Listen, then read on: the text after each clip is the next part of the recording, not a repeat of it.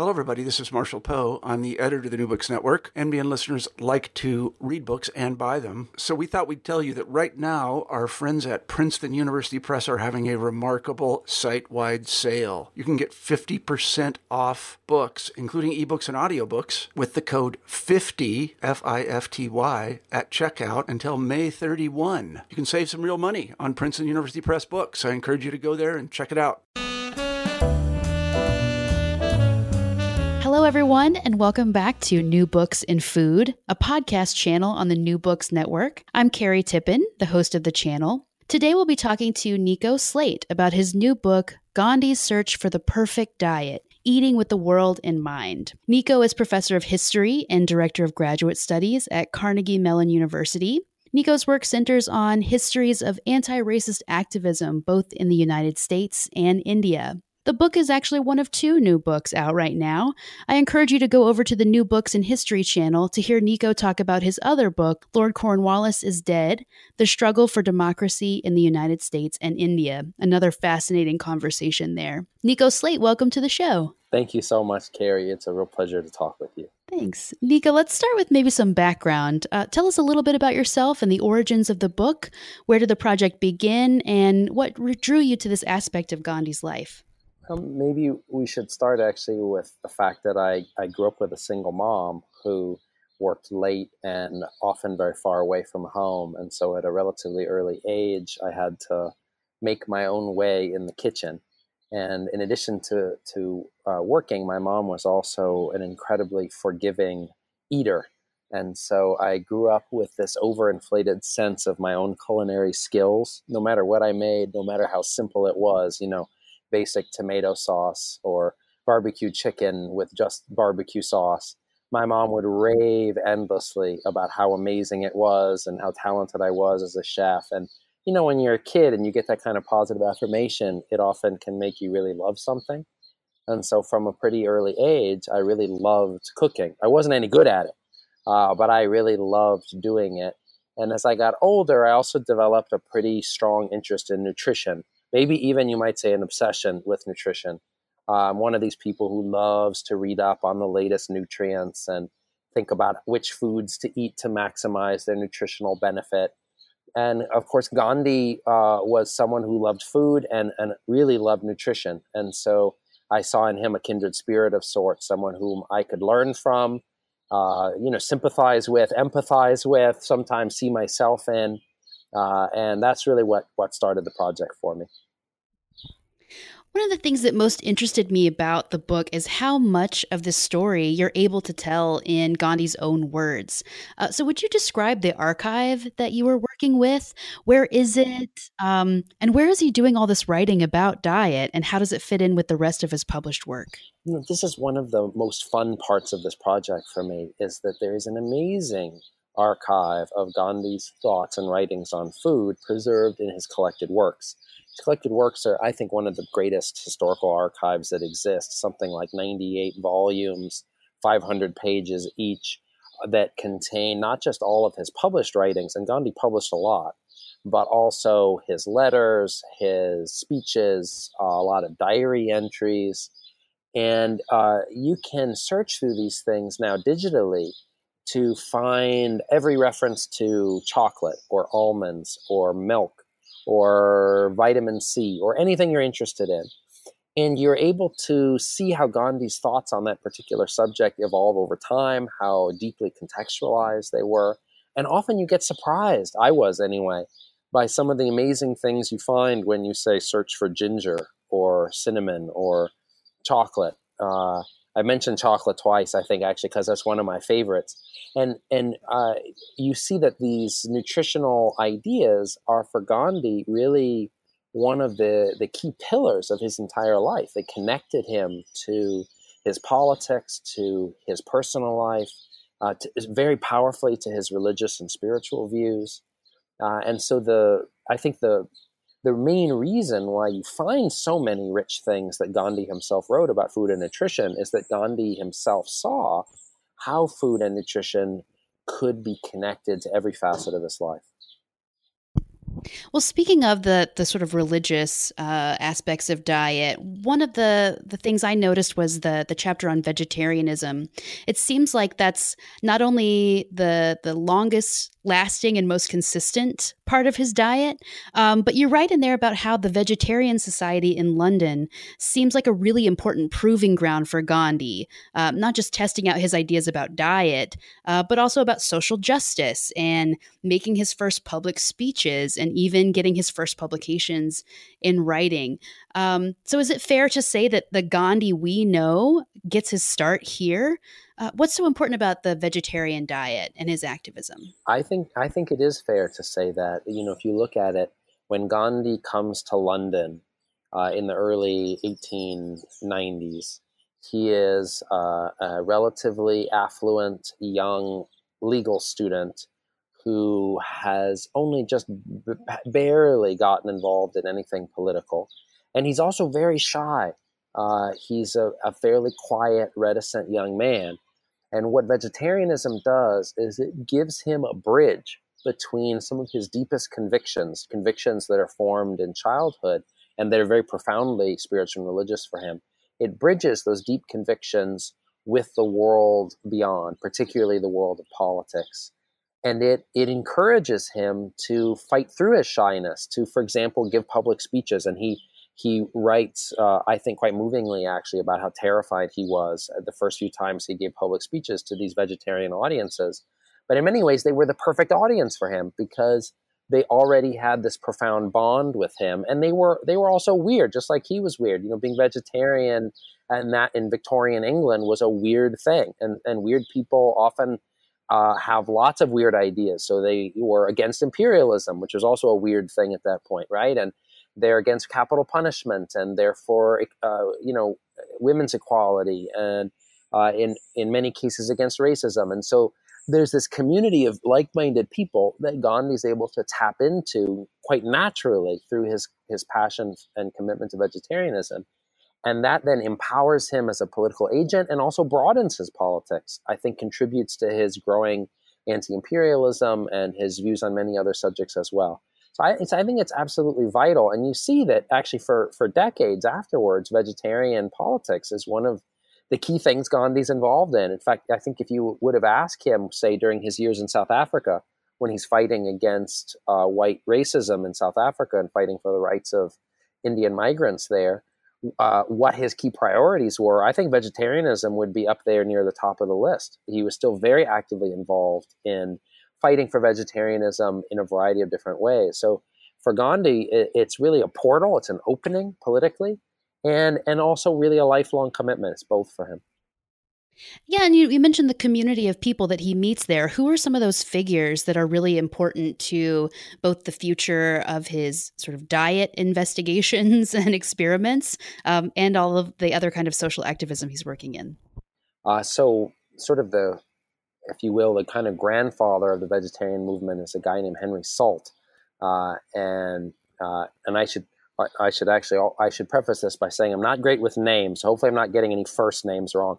I definitely remember his last name because, of course, it's profoundly ironic given that one of Gandhi's lifelong yeah, isn't it great? one of his lifelong obsessions is, of course, to reduce the amount of salt in his diet. And he then goes on to lead this profoundly important protest campaign, the Salt March or the Salt Satyagraha, so salt is a very important part of Gandhi's diet. It also happens to be the surname of this very important vegetarian figure. Uh, and Gandhi, you know, meets this man and uh, and is actually really profoundly moved by his writings.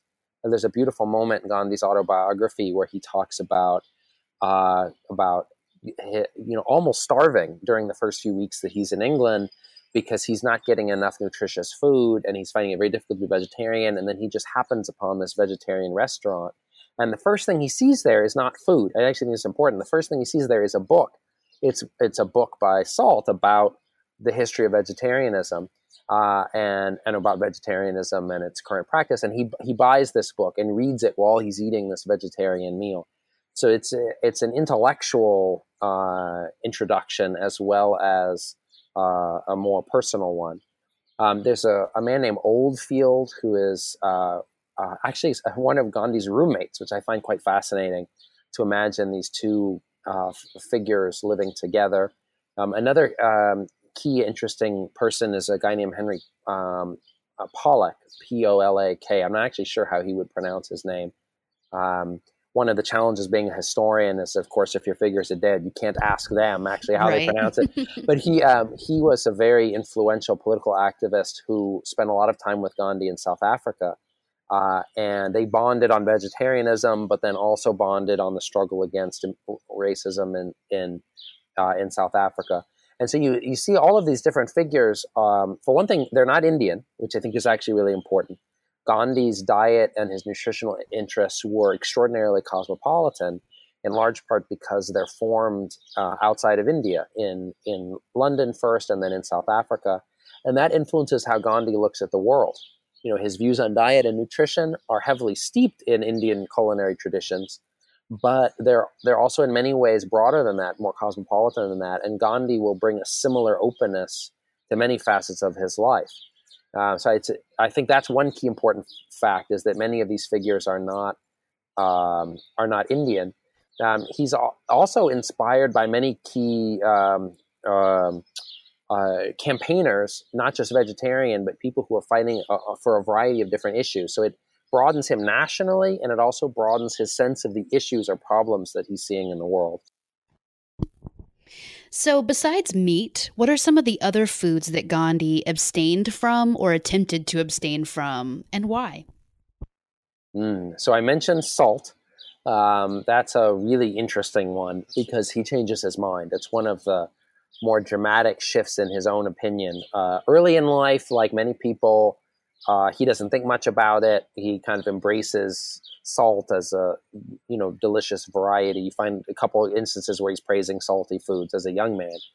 But pretty quickly, as he gets interested in nutrition, he decides that salt is is bad for you, and ultimately gets to the point where he decides that uh, you can eliminate it entirely as an as an additive. So he's very aware that you that salt exists in dairy products, for example, and many fruits and vegetables. There's small amounts of salt and so he um, he's aware that he's not cutting out salt entirely, but he believes he can live a healthier life without adding any salt to his food, and he calls this his saltless diet. Uh, and will experiment with the saltless diet for many years before eventually deciding that, in fact, it's uh, necessary for him and for all people to have a little bit more salt than that than that very very minimum level while still arguing, and I think rightly, that many of us consume too much salt. So he moves from, at first, sort of embracing the status quo to then being very, very strict and trying to eliminate all added salt to moving towards a more moderate ground, uh, which is actually one, that part of the book, that research was one of the key uh, questions for me personally in my own life. When I started the book, I really didn't know how I felt about salt. And reading about Gandhi's uh, experiments with it, engagements with it, and also kind of contemporary scientific uh, nutritional uh, studies have brought me towards a, a, moderate ground where I try to reduce my amount, but I don't go crazy about it. Um, sugar, on the other hand, is one where studying Gandhi's life, reading nutritional studies, has actually led me to try to be, and I'm not always great at this, but to try to be more austere. And Gandhi would be proud, um, you know, in that he himself also decided that unlike salt, which he comes to feel more moderate about, sugar is something that he feels very strongly should be avoided, uh, with with some key exceptions. So the biggest one being fruit. Uh, he maintains a lifelong passion for fruit, which is an amb- ambivalent passion for him. Sometimes he feels he's actually too passionate about fruit. Uh, but overall, throughout his life, he sees fruit as a healthy thing, something that should be a part of his diet.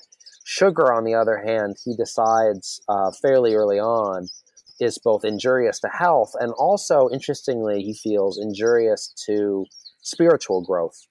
Um, this is a part of Gandhi's diet that I found personally very fascinating, but I couldn't go all the way with him on. And that is that he felt that um, the more flavorful you made food, the more dangerous it was from a spiritual perspective, the more likely it was to pull you away from a focus on higher goals, particularly spiritual goals. And he inherits this conception from particular spiritual traditions, particularly facets of Jainism and Hinduism. Um, you know, in, in certain Jain traditions, uh, people eat very purposefully bland food in order to turn their attention and direction towards more spiritual ends. And Gandhi picks up on a lot of that. And will often argue that food should not be consumed for the flavor, that focusing on the flavor is a mistake from a spiritual perspective. And yet, he never, all the way through his life, he never entirely gives up on the joys of food. Um, and it's actually that part of Gandhi, that inconsistent part of Gandhi, that I find most attractive personally, as someone who sees the merits in, in some cases of a certain kind of austerity, but also, you know, likes to eat my mango just like Gandhi did. Um, I'm, I'm, i appreciate the way in which he's able to ultimately uh, sort of accept some kind of moderation, sometimes grudgingly, but to just recognize that even something like his prohibition on sugar, you know, can't be maintained absolutely. Yeah, I, I, was struck too by how often you describe him changing his mind uh, or developing nuance in his thinking as he's gaining more information. And he's really very carefully seeking out lots of nutritional information as well as kind of searching his own philosophy and his own morality for what he should do. So, what else, what strikes you as the most um, interesting contradictions? Is it about salt or his mango struggles or uh, drinking milk when he would really prefer? Prefer to be a vegan? What are some oh, of his yeah. more interesting contradictions to you?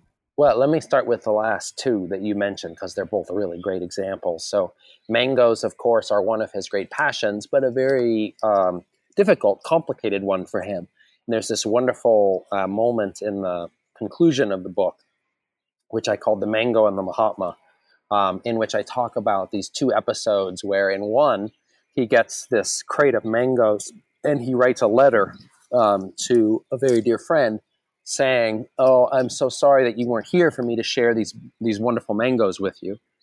And then, uh, 20 years later, he gets a crate of mangoes that are um, sent to help with some uh, patients that Gandhi's helping take care of, and he ends up eating some of them himself, and he curses them. He says they're a cursed fruit uh, because they are so delicious. And I, I think it's uh, it's easy to suggest possible reasons why in one case he supports mangoes and in another he doesn't. You know is it that in one case the mangoes were destined for medical patients he was treating or is it that he he's grown with more austere with age? But in fact what i found is that he maintains that tension uh, the tension between loving the flavor of food and seeing it as a danger. He maintains that all the way through his adult life. He never fully reconciles that um, and I, I find that very appealing, uh, again, for me personally, because I really do see both sides. I think there, there, for me personally, there, um, there's something very beautiful about eating a delicious meal, eating a delicious mango.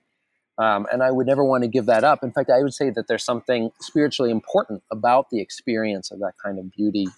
Uh, it pulls us out of ourselves, it broadens us, it opens us up to a, a greater world. The subtitle of the book is Eating with the World in Mind. I think flavor can help us actually connect to the world beyond us.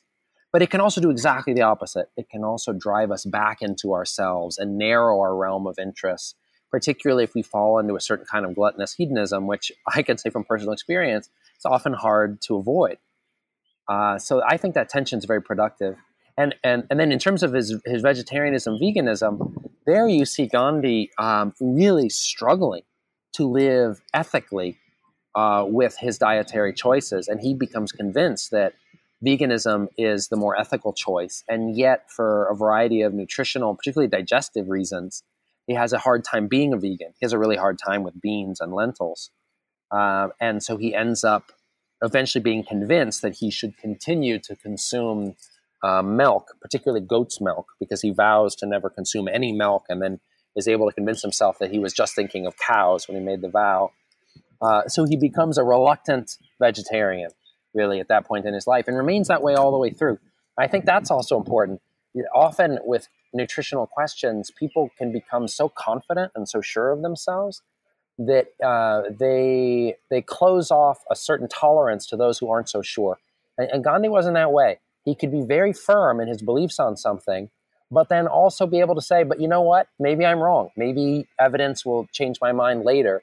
Uh, you know, maybe I'm not seeing this in the right way. So he's he he remains a, uh, tolerant of others, and he maintains a certain kind of openness that I think comes from his own awareness of his own mistakes. Yeah, uh, on the subject of that openness, one of the things that you praise Gandhi for in the book um, is his ability to both hold a firm conviction about diet for himself, for instance, the, the vegetarianism, uh, but to make space for differences of opinions. So, for instance, his Muslim friends who eat beef, um, you describe it as a kind of dietary pluralism. Um, so, you have any good uh, stories or examples of that kind of openness and, and how it um, helped him? Well, I think probably the the the best example it comes from beef eating because Gandhi was uh, a he was vegetarian, but then he was especially opposed to eating beef on religious grounds, uh, and and yet uh, he very clearly tells his followers that it would be an abomination to physically prevent someone else, whether they be Muslim or Christian or even Hindu, from consuming beef uh, and that was a very important statement for him to make because India had in that time, and still sadly in, in our age now, has um, certain people that will go to the extreme of, of being violent in their efforts to prevent others from eating beef, um, which Gandhi just was very clear about that you, you know the goal was to convert people to vegetarianism to stop them from eating beef through uh, through nonviolence, through conversation, through example, um, not not through coercion, and certainly not through violence. Um, and I, I, think this is more broadly speaking, this is I, I think uh, an example of something that uh, sadly is in great need in our world today, which is people who are willing to say, I believe very strongly that I'm right on this subject, and I'm going to do everything I can to convince you that that you're wrong, but I'm not going to kill you. Uh, if I can't convince you, I'm not going to kill you. I'm not going to harm you. I'm just going to keep trying to pull you in every nonviolent way I can towards what I think is the truth. Um, Gandhi's vegetarianism, I think, is a beautiful example of that of that kind of pluralism. Right, and what we know best about Gandhi is this commitment to nonviolence through political action. Um, will you describe the, the the connections between that philosophy of nonviolence and his choices in his diet? Uh, how does his food choice line up with his political beliefs and actions? Nonviolence is absolutely the foundation of his diet. And conversely, I would say that studying Gandhi's diet allows us a unique window on his nonviolence. Generally speaking, when people study Gandhi's nonviolence, they tend to approach it from a political perspective how did he use nonviolent civil disobedience to fight against British imperialism, for example? But in fact, Gandhi understood nonviolence much more broadly and much more deeply. And for him, it was ultimately about a, a way of life. It was a philosophy of life that involved uh, trying to live every day in a way that was uh, not ca- causing as little harm as possible to other living beings. And I, I think he actually goes beyond that was actively trying to limit the suffering and injustice that existed in the world. So for Gandhi, nonviolence wasn't just about abstaining from committing harm; it was an active force that was uh, that really called him into fighting for social justice. And you see that in his approach to dietary issues. You know, we talked about salt. That's a great example of his diet butting right up into his politics. We talked just now about vegetarianism. Another really powerful example is his fasting. You know, everybody knows that Gandhi fasted. Uh, very few people know just how much he fasted. He fasted a lot and for many different reasons. And almost in every case, the fast was a combination of spiritual religious belief with some kind of larger um, political goal. Um, whether it was uh, on, a, on a local scale, like uh, his famous fast in Calcutta towards the end of his life, or whether it was on a more national scale. Gandhi connected his spirituality, his politics, his physical well being, because he also fasted for physical health, to his politics through through fasting. Uh, and I think that uh, even though you know I, I know uh, fasting's a com- it's a complicated subject, we could talk more about the the difficulties of knowing how to fast in a healthy way and knowing when too much fasting can become extreme we haven't talked much yet, but I do. I should say that one of the things that I write a lot about in the book is the way in which Gandhi's obsessions with his diet can cross the, in fact, did cross the border into things that I, I myself find unhealthy. Um, I think overall, what I took from studying Gandhi's fast is that there, here was a really beautiful example of a man who was willing to sacrifice his body to try to fight against uh, against imperialism, against religious extremism, uh, to fight for to fight for his values, uh, and that that I that I find very admirable. Yeah. So, what is the link between self control in terms of diet and abstinence, and self rule in terms of democracy? Um, one of the things that I found kind of troubling, uh, actually, about uh, this position was the link between healthy bodies and fitness for democracy. Um, and I wondered how, you know, from a disability studies point of view in the present, there might be problems with that. So, what are some of your reactions there about about self control and self rule? Yeah, I appreciate the question. Uh, let me. I mean, start with the word Swaraj. This is a very important word for Gandhi. Literally means self rule and is often used in as an equivalent for independence. But Swaraj does not equate to independence for Gandhi uh, because independence can mean freedom to do whatever you want. And for Gandhi, self rule was much more about responsibility. It was about being in the position to be responsible over one's own life, over one's own community, over one's own nation. And there was a tight link for Gandhi between freedom from foreign rule and the right to rule oneself in in the appropriate way. And this might sound a little bit uh, Victorian, and it was. It, it is to some degree about control in a problematic way, and yet uh, it also led Gandhi to take some stances that I think were very, very important. For, for example, he says very clearly that Swaraj is not just about getting the British out of India. Swaraj is about building an India um, where people don't go hungry at night, right? Where women and men are on an equal footing, where there's no such thing as untouchability, right? Where people of different religious communities can live together. So his vision of Swaraj entails uh, a really a social revolution, not just a, a, change in who happens to be in power in Delhi. Uh, and that I think is very powerful. Uh, he does run into trouble, I think, and I agree with you, when he suggests, and he does this a couple times, that um, eating right will lead to a certain kind of physical health that will empower people, particularly himself, actually, as an agent of social change. Now, I should say in his defense that there, I think there is some sort of just basic truth to this, at least in Gandhi's case. If you look at the incredibly strenuous schedule that he set for himself and the remarkable rigors of his life, the fasts are the best example of this. I think there's good evidence that the fact that he kept himself in such good physical health was important to his ability to be such an active agent of positive social change. But it begs the question of how we define health. And I think there's a big danger if we fall into some of our modern uh, you know, misconceptions about what health means. And Gandhi can sadly contribute to that because he was, of course, obsessed with austerity, with eating less, with fasting, and was extraordinarily skinny. And so you could conclude from Gandhi's life and from some of the things he wrote that being healthy meant being skinny, and that only people who were skinny and able-bodied, right, narrowly defined, should uh, were, would be able to fully contribute to society. I think Gandhi, at his best, avoids that kind of narrowness, uh, and I, I think the, whole thing hinges on how you understand health. Uh, and I think, at his best, Gandhi challenges us to rethink that. You know, he has one great sentence that I quote in the introduction, if I remember right, where he writes about you know, being healthy doesn't mean having a weightlifter's body. You know, so he, he at least he's good on that front. You know, he's not big on pumping iron. Um, but I think when it comes to sort of skinniness and fasting, he's more complicated. Yeah, earlier you mentioned some of those lines that he might have crossed between uh, a healthy interest and an unhealthy obsession. Um, can you give another example of that? Oh yeah. Uh, well, okay. So uh, you know, I think fasting is a really good one.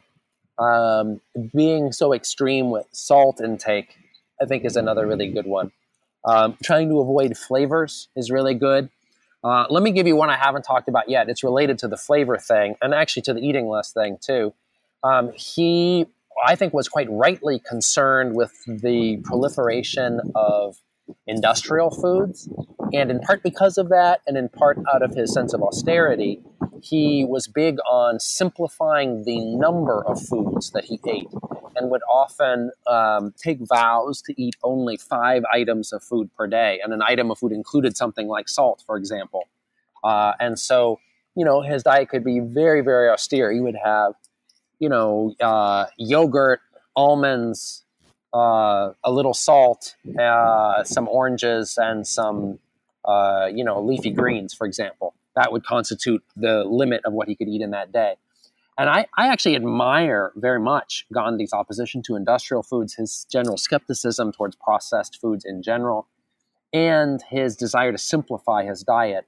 Uh, all of that I admire and, and you know, actually try to employ in my own life in various ways.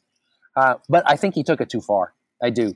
Um, there are some times when I, I make a, a, you know a salad which has 16 things in it, or uh, you know a stew where I'm just throwing in every vegetable I have in my fridge um, where I think to myself, actually, it's good sometimes to eat a great variety of things.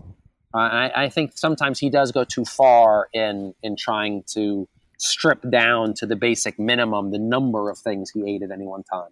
Right. And and that link between pleasure or the the sort of abstinence from pleasure um, is not one I could get behind. Um, um, but it, it, also seems like another one of those contradictory struggles uh, where he has this pride in his Indian culture and Indian cuisine, but it is a very flavorful cuisine. Yes. Um, yes, yes. Talk yes, a little bit more about that.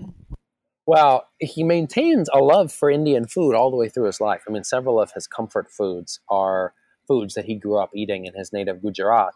Uh, there's a rice and lentil dish that he asks for often, even late in life, that you know usually was prepared with quite a number of delicious spices. And I, I don't actually have good evidence. I, have never seen him purposely tell someone not to make it that way. So I wouldn't be surprised if uh, you know, even in his more austere moments, he's willing to make some exceptions for those sorts of comfort foods. Um, I, I, am with you on that. I mean, I, as I said, I, I, I think you can understand, at least I can understand, where being austere for perhaps certain periods of your life, right? Uh, maybe taking a time. Some people, you know, do this during certain religious moments, whether it's you know Lent or uh, in, in the Hindu calendar, actually, there, there are times where Gandhi would purposefully cut out certain foods or purposely fast. I can see some merit to, to austerity within limits, but I also myself find that uh, pleasure can be a very spiritually ennobling thing. It can bring us out of ourselves. And I think there's, there's few better examples of this than Indian cooking itself. You know, I, I often thought to myself when I was studying Gandhi, you know, he would have done much better with his diet if he was living, let's say, in the American Midwest, you know, um, you know, Pittsburgh has pretty good food these days. So I'm not so I'm not so much talking about Pittsburgh, but sort of, you know, if he grew up where my where my uh, grandmother grew up in Southern Illinois, where you know the foods were bland and basic, and most vegetables came from a can. Um, then you know maybe being austere with his diet would have been more called for. But yeah, in you know in the land of palak paneer, which is one of my favorite foods of all time, or you know uh, all, all, the amazing things that come out of Indian uh, kitchens, and we should say, of course, Indian food. Um, you know, you know this, and I'm sure most of our listeners do too. There isn't even just one kind of Indian food. There's so many different kinds of Indian food. Every region of India has its own, you know, culinary masterpieces. Um, for for for for India to produce such an austere man as Gandhi is is quite an interesting paradox.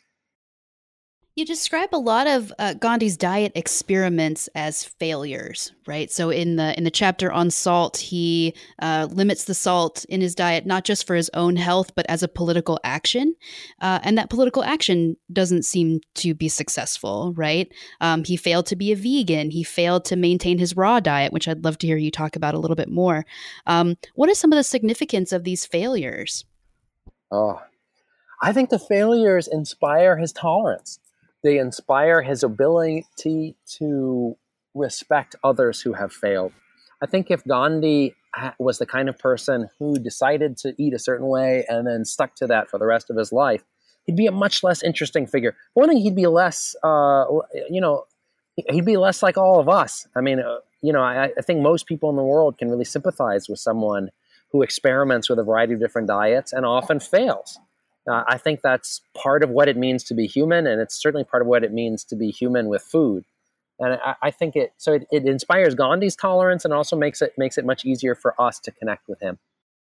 Yeah, will you talk more about his raw diet? Um, what inspired that, and and how did it turn out? Yes. Um, so Gandhi is inspired by a nutritional belief that cooking food uh, destroys or wastes various nutrients. This is a belief that's very common amongst vegetarians in his day, and and actually still has many advocates in our world today. And I can talk more about my own views on that. Um, it's it's another part of the book where I learned a lot actually from doing the research. So he has nutritional nutritional grounds for eating raw. He also has some social and political grounds for eating raw. He believes that it will help women who are disproportionately um, forced in many cases to spend long hours in the kitchen. Um, you know, I think uh, I, I, was a little uh, wary of in these sections of Gandhi's archive because sometimes he can make assumptions about what cooking means for women. I think sometimes he's not aware of just how many women and men, for that sake, can actually really enjoy time in the kitchen. Um, but I also think he's right that there are many cases where uh, women, in particular, particularly in in India in Gandhi's day, were uh, not given options, right, and were required to spend long hours cooking. So you see, see some social political merits to raw food, um, and and then he tries it, and he he tries it at a couple different points. One of my uh, favorite documents that I draw upon is actually a diary that he makes during one of these raw food experiments, and he's very candid about the struggle. Uh, he finds it very difficult to maintain the diet because of the toll that it takes on his body, and he ends up abandoning it. He never holds on to a raw diet for super long. I will say one thing in defense of those who advocate raw diets in our world today, and I have I have a good friend who's spent a lot of time eating raw. Um, Gandhi's options were quite limited. Uh, there were many key pillars of contemporary raw food diets that uh, Gandhi didn't have access to for one reason or another. Uh, and so I bet he could have done much better with a raw food diet, actually, if he lived, uh, you know, in a city like Pittsburgh today. But I, I, I, also think some of it had to do with the uh, other constraints that Gandhi put on himself in his diet. Um, so if you add up all the different ways that he was limiting himself, I think it became quite hard for him to sustain a raw food diet.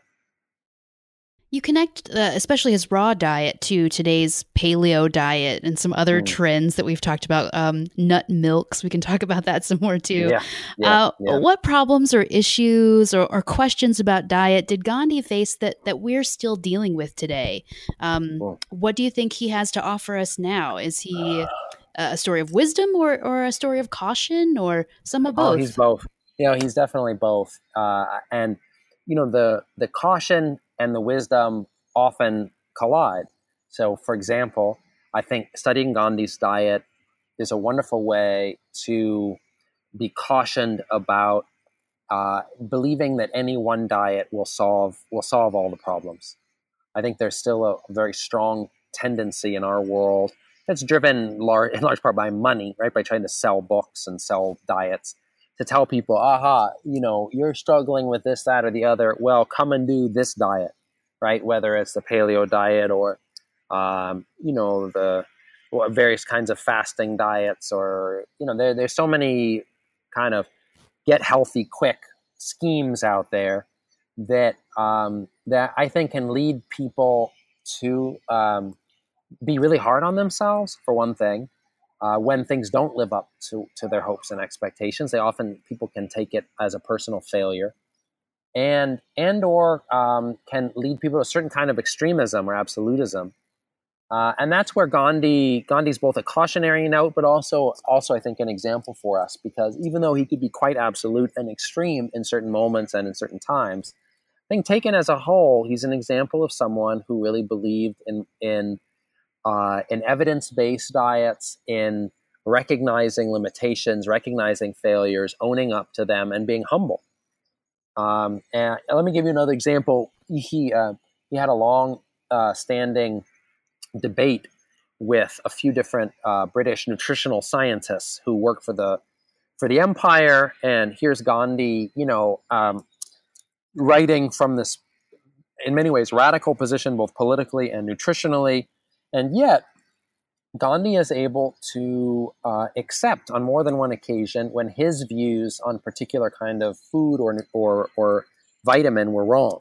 Uh, vitamins are actually a fascinating thing for Gandhi because our knowledge of vitamins was just growing at the time when Gandhi was most interested in nutrition.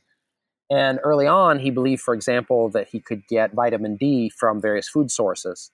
Um, and, you know, it's only a- after being told by these scientists that no, actually, you get vitamin D from exposure to the sun. Gandhi accepts that. Uh, he embraces it and he, he, you know, he changes his opinion. Uh, I have a chapter in the book on, on um, diet and health uh, because so many of Gandhi's approaches to food were uh, filtered through his conceptions of health and medicine. Um, and he was a big, big, big uh, practitioner of traditional Indian forms of medicine, particularly Ayurveda. Um, and yet, he was also a huge critic of particular approaches to Ayurveda that were uh, unwilling to uh, be humble, unwilling to recognize that maybe that particular practitioner, that particular diet didn't have all the answers. So he's he's he's willing to buck the norm, to be radical, to experiment, and all those things I think are positive. And then he's willing to accept when maybe he's wrong, and that I think is also positive. So I, I think we can learn from his uh, from his strengths and from his weaknesses. I cert- I certainly have learned from both. Yeah, are there things that you've changed about your diet since you've done this project? Uh, yes, although I, I am I should preface my answer by saying that I'm wary of suggesting that I learned something from Gandhi, put it into practice in my life, and now everything's better. That actually falls right into that trap we were just talking about. You know, so I don't.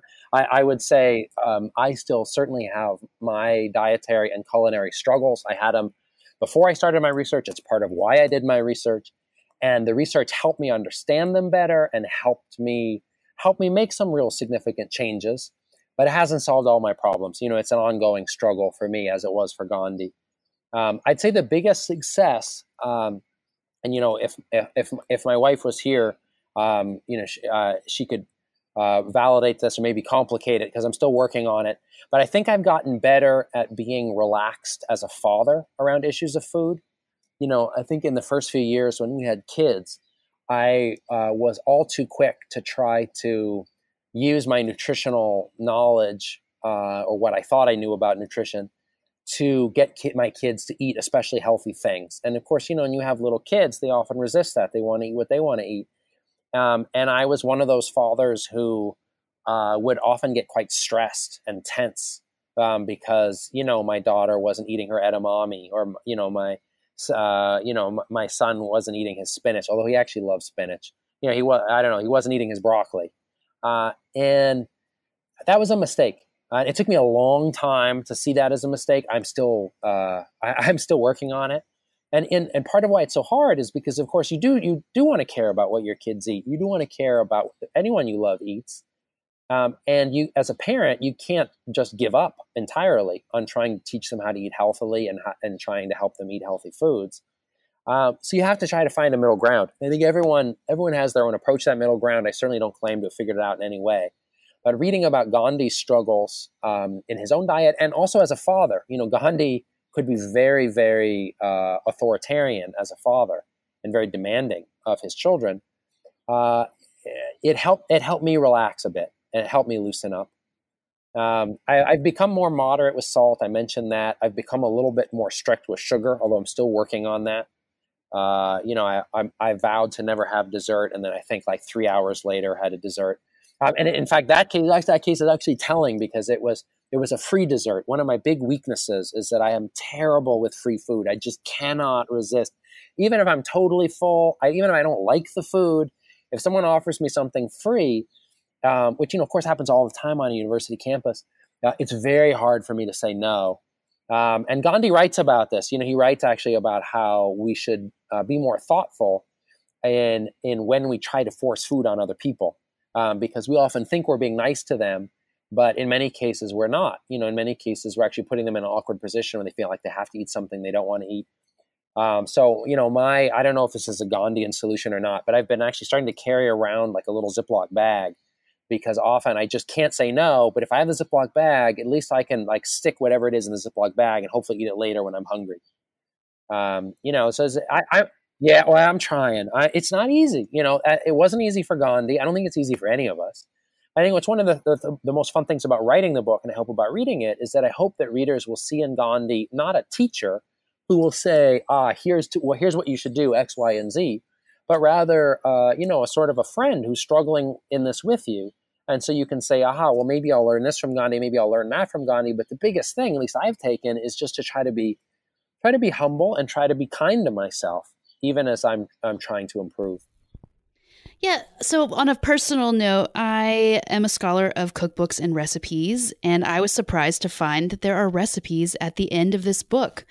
Uh, and some of them come from Gandhi from the archive, and some of them are your own, kind of using Gandhi's ingredients. Why did you choose to include recipes at the end? Oh, I had to. I couldn't resist.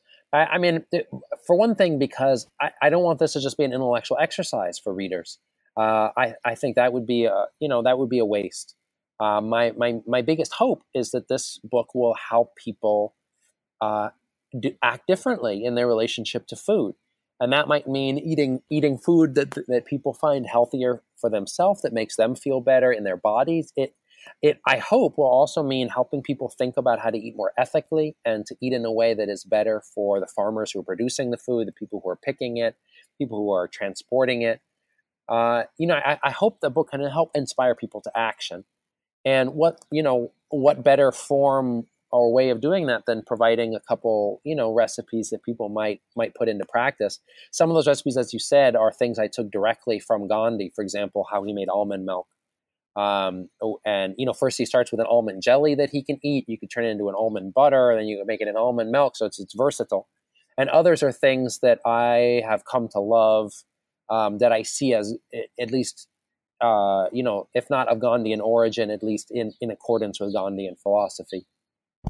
Well, I'll try one of those out. I promise. yes, I recommend. I, I, I, recommend them all. Great. Uh, so, what kind of projects are you working on now? For a person who just put out two books this year, you're allowed to take a break if you'd like to. Um, but what's next?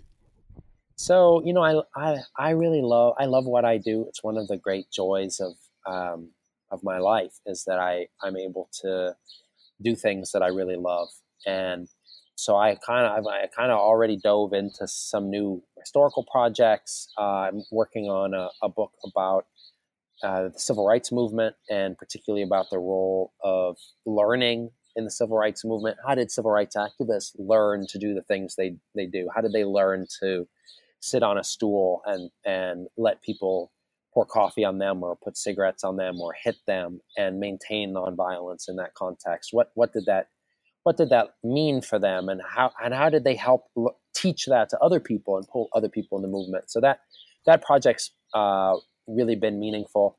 Um, I've also started this very early days. I, you might be the first person I've said this to, but I've actually started taking some notes on kind of a food memoir I wrote a book about my older brother that ended up being really being a memoir that hasn't been published yet. I'm in, I'm in kind of in the last stages of editing that one.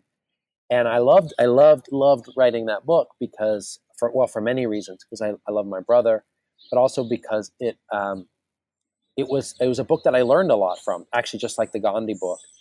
Uh, and so I started taking notes on writing a book about food and fatherhood.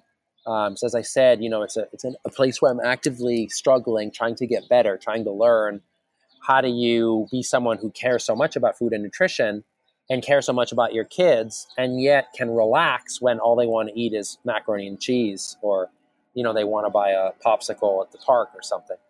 Uh, so i'm I, have I've just started taking notes on that. I don't know what form that will take but it's been helpful for me to start thinking about those ideas in that way in addition to your academic work, you're also the founder and director of the Bajaj Rural Development Lab and socialchange101.org. Do you want to talk a little bit about those projects and how they connect? Sure. Um, so uh, they both have a Gandhian link, actually. So the Bajaj uh, Lab is a collaboration with a really remarkable group of people in central India and Wardha um, they're based uh, very close to Gandhi's last ashram. Uh, you know, Gandhi sets up in Wardha uh, in the middle of his life, and that's his really his home base uh, all the way until he's assassinated. And this this group of um, of people, uh, the Kamal Nayan Jamnalal Bajaj Foundation, um, they're operating with money that is from the Bajaj family. And Jamnalal Bajaj was one of Gandhi's most important financial supporters and was the main reason why Gandhi comes to Wardha in the first place.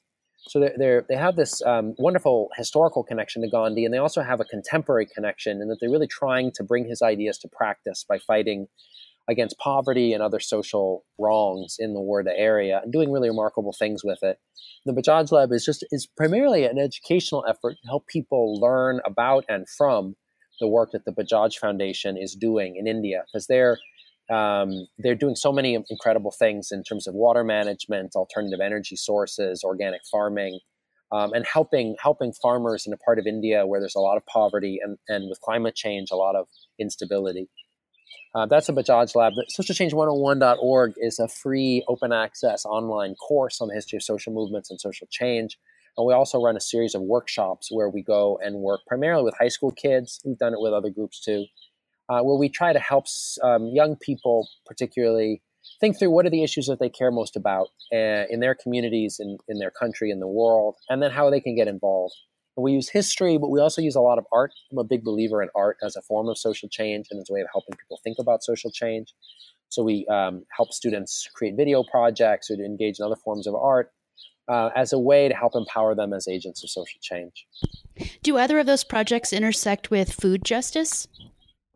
Uh, I hope so. So um, both do tangentially, but I, like them even more strongly. So in, in, the case of the Bajaj Lab, a lot of the work they do, basically all the work they do is with farmers, and a lot of the work they do is actually particularly with crops, diversifying crops, helping farmers um, cut back or eliminate uh, industrial inputs, move towards various forms of organic farming, uh, and and so there's um, there's a strong food dimension to it um, and if you factor in the sort of ways in which they're trying to empower low income folks, I'd say there's also a food justice component to it. Um, on the social, uh, social change 101 side to it, um, we, you know, the, the website has a variety of different projects um, that we've done with local artists and with high school groups and others. And one of the one of the key portals, one of the key ways in is through Rachel Carson. So you you know you teach at Chatham, um, of course, Rachel Carson is a distinguished alum of, of um, Chatham University, who is a very important figure in the environmental movement. You know, author of Silent Spring. I expect many listeners will know this stuff already. Um, but we actually have some great resources for anyone who wants to go a little deeper with Rachel Carson's life and work. Um, uh, you know, a variety of different tools that can help people learn more about Carson and connect her and her legacy to various uh, questions in our world today, not just environmentalism, but also issues of gender and sexuality and other struggles that Carson was involved in. Well, we could certainly talk about this great book all day. Uh, again, the book is Gandhi uh, Gandhi's Search for the Perfect Diet: Eating with the World in Mind. Thank you so much, Nico, for talking with me today. I really appreciate it. Thank you, Carrie. This has been a real joy.